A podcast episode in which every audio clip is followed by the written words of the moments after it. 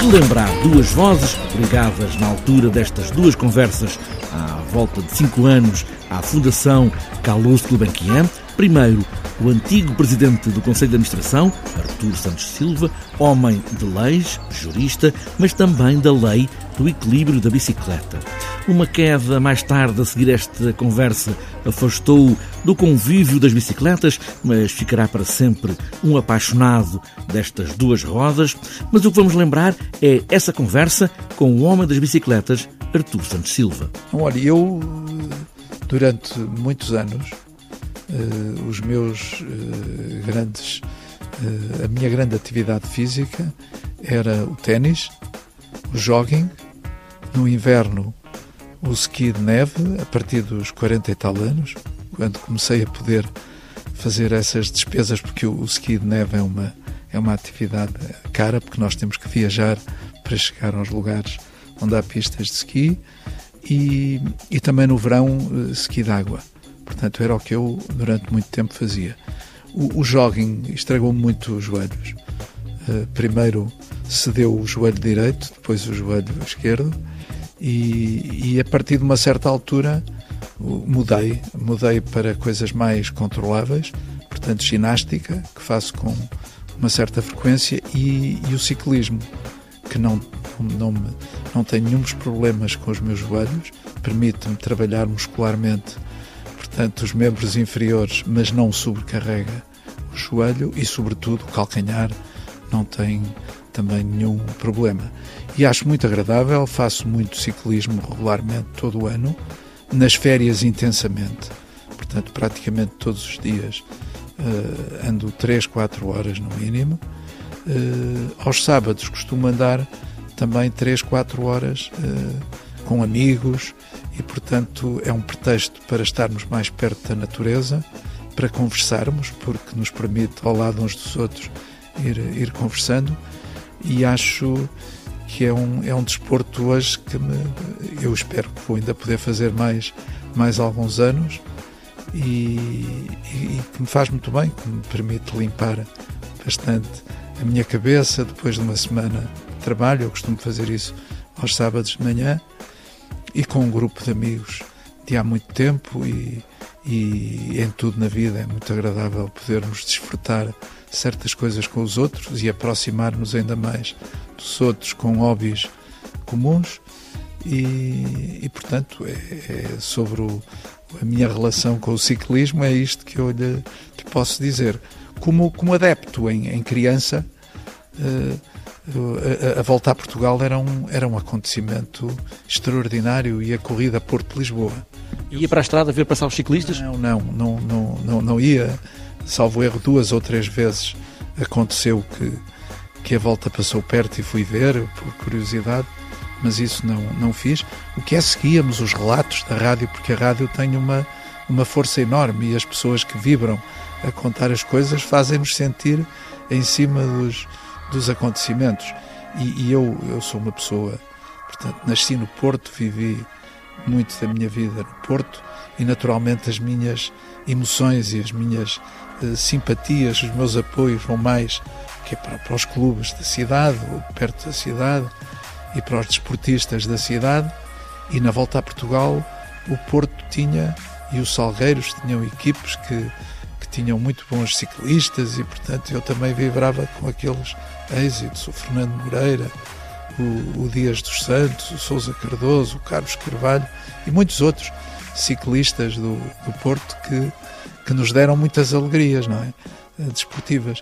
E a rádio tinha um impacto enorme, porque durante aquelas 2, 3 semanas, acho que eram 3 semanas da volta a Portugal, nós estávamos sempre a querer apanhar as transmissões de rádio sobre as etapas, e o sprint final das etapas, ou as fugas, e isso, com o talento dos jornalistas da rádio, nós conseguimos viver as coisas, tal como num jogo de futebol, nós conseguimos vibrar mais com uma transmissão, porque tudo é amplificado pela alma do repórter, e isso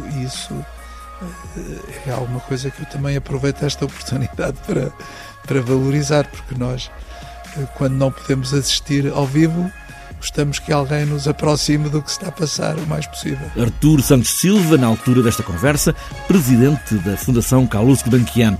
E para relembrar também um outro apaixonado do ciclismo, mas que nunca quis pedalar, a não ser em pequenas voltas de verão, antigo ministro da Educação, membro da antiga administração também da Gulbenkian, agora na reforma, Eduardo Marçal Grilo.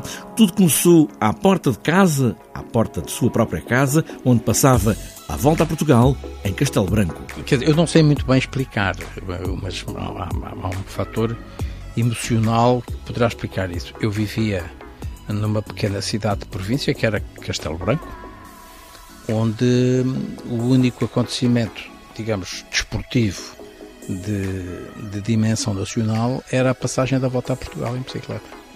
A volta tinha normalmente, a etapa que terminava em Castelo Branco, tinha a meta em frente de minha casa, em casa dos meus pais. E a minha casa tornava-se uma espécie de grande centro de transmissão. Não havia telefones portáteis, não havia nada disto, e, portanto, o telefone de minha casa era normalmente requisitado por um dos jornais, normalmente um jornal do Norte, que o Norte Desportivo, que é um jornal que já não existe, e, portanto, a minha casa era uma espécie de um centro de imprensa.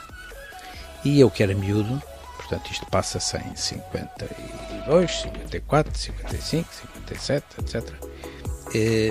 Eu vivia intensamente aquilo. Não é?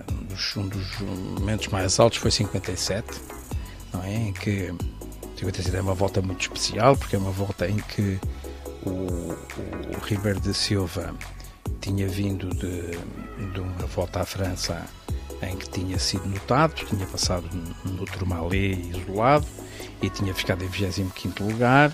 O Alves Barbosa era o grande ídolo, tinha havido aquela grande compita entre 55 e em 56 e em 57. A etapa que termina em Castelo Branco é uma etapa fantástica, porque é um contrarrelógio individual entre Portalegre e Castelo Branco, uma etapa enorme, não é? Com 90 km. Foi um dia, como você pode imaginar, absolutamente extraordinário, porque os ciclistas começaram a chegar às 9 da manhã e acabaram às 2 da tarde, não é? Porque chegavam minuto a minuto. Eu vivi muito intensamente isso. No dia seguinte foi descanso em Castelo Branco, e Castelo Branco era uma aldeia, não é? Quer dizer, Castelo Branco não era o que é hoje, era uma pequena aldeia. Passava da rua, as pessoas andavam da rua, os ciclistas no dia seguinte foi dia de descanso e os ciclistas andavam da rua. Eu andei no meio deles, tenho uma coleção de autógrafos absolutamente extraordinária. Tenho um autógrafo do Ribeiro da Silva, que é uma coisa que deve haver pouquíssimos, porque ele morreu no ano seguinte, morreu em 58, num acidente, e, portanto, eu fiquei muito próximo das coisas das bicicletas. Por outro lado, tinha uma grande relação com... Eu acompanhava muito a volta à França, desde 1951, porque se me meteu na cabeça que tinha um grande ídolo suíço, que era o Hugo Koblet, que tinha ganho a volta em 51, e o Hugo Koblet mandou-me, a pedido de um amigo meu, mandou-me uma fotografia autografada. Ora, eu tinha, em 51, tinha exatamente 9 anos. E, portanto, você pode imaginar o que é, numa aldeia como Castelo Branco, era um tipo com 9 anos, ter o autógrafo na mão. Como dizia essa pessoa que me conseguiu isso, com uma fotografia, um autógrafo assinada pelo seu próprio punho, muito bem quando ele manda ali. E que para mim era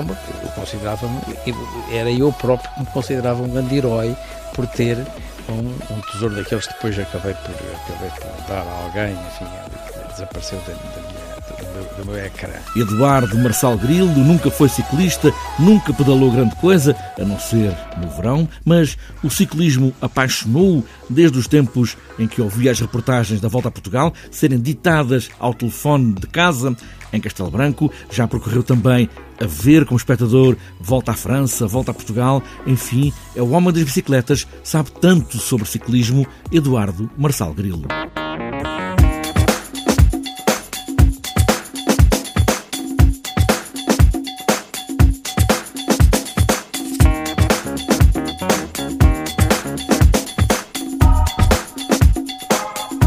E antes de fechar esta edição do TSF Bikes, falta ainda olharmos a agenda para o próximo fim de semana. O Velódromo Nacional em Sangalhos, Anadia, recebe este sábado o Troféu Internacional de Pista SunLive, prova internacional que também é a última da competição da Taça de Portugal.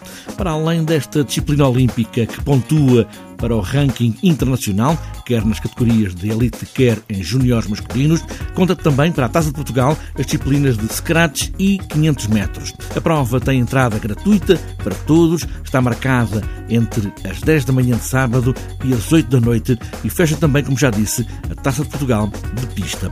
Para outras voltas e para domingo, apenas dois passeios. Passeio de cicloturismo a Vaquinha do Calhau, é no Funchal, na Madeira. E também para domingo, primeiro encontro Make BTT Great Again, Cidade da Maia, na Maia.